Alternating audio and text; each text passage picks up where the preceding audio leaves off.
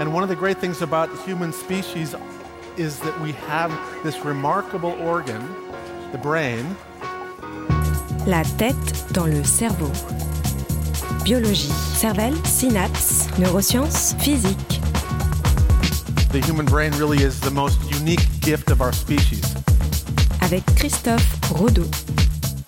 Pour les chiens, la perte d'un congénère semble laisser des traces. La tête dans le cerveau.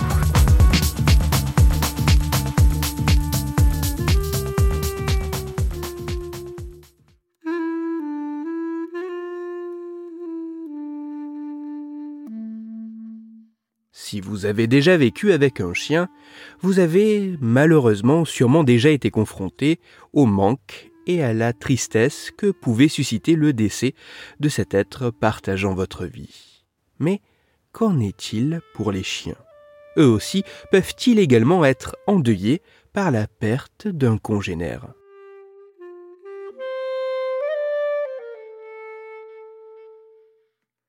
Très peu d'études se sont penchées sur l'impact que pouvait avoir sur les chiens le décès d'un autre chien vivant au sein du même foyer.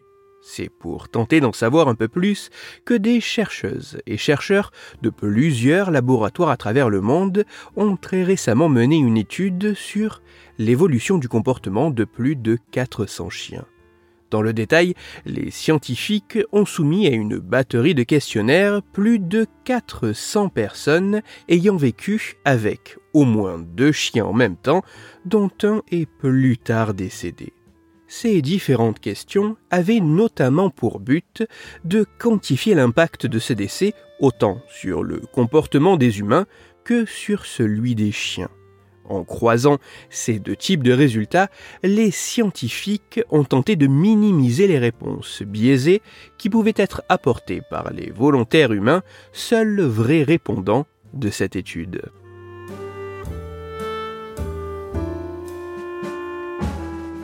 À partir des réponses des participants, et même si le décès remonte en moyenne à plus d'un an, la perte d'un congénère semble bel et bien avoir un impact sur le chien toujours en vie. Dans le détail, les résultats montrent que le décès d'un congénère semble avoir de nombreuses conséquences négatives.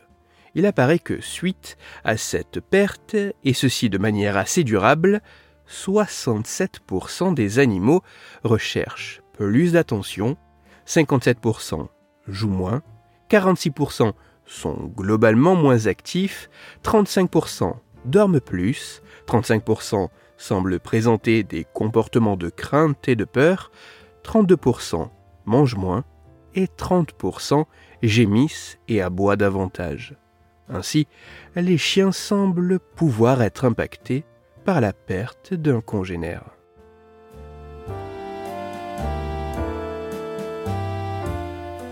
Même si les résultats obtenus se basent uniquement sur des propos déclaratifs de personnes plus ou moins atteintes par la perte d'un chien à propos de l'altération du comportement d'un autre chien, toujours présent au sein de leur foyer, il semble apparaître que le décès d'un congénère puisse avoir un impact négatif, non négligeable et assez durable sur cet animal.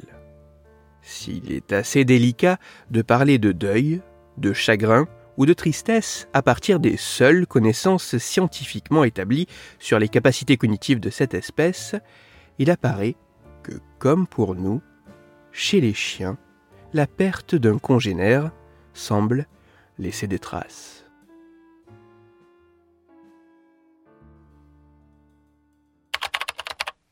Même s'il semble que ce soit davantage l'absence que la réelle conceptualisation du décès de leurs congénères qui puisse, au moins en partie, potentiellement avoir un impact sur l'altération du comportement de l'animal, d'autres éléments pourraient également jouer un rôle dans les résultats observés. En effet, il n'est notamment pas exclu qu'une forme de contagion émotionnelle puisse passer de l'humain atteint par le deuil vers le chien, et où que le regard humain porté sur le chien encore en vie et son comportement puissent être modifiés, voire biaisés par la colère et la douleur ressenties suite à la perte.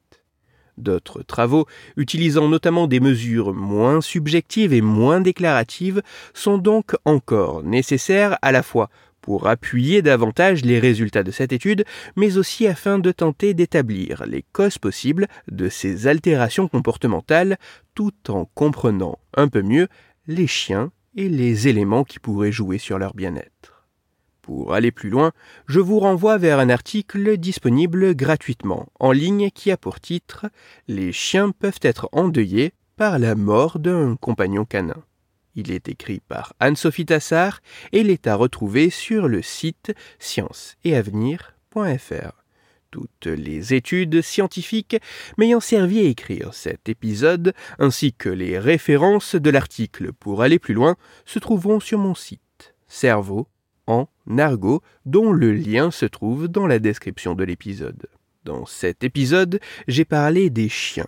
Mais pour ne pas me fâcher avec les amoureux des chats, je vous invite à écouter l'épisode numéro 99 de La tête dans le cerveau. Dans celui-ci, vous pourrez découvrir ou redécouvrir que tout comme les chiens, les chats seraient capables de reconnaître leurs prénoms. Mais que s'ils n'y répondent pas, c'est qu'ils pourraient ne rien en avoir à faire. Pour continuer à échanger, vous pouvez me retrouver sur les réseaux sociaux, sur YouTube ou me contacter par mail. Tous les liens sont dans la description de l'épisode.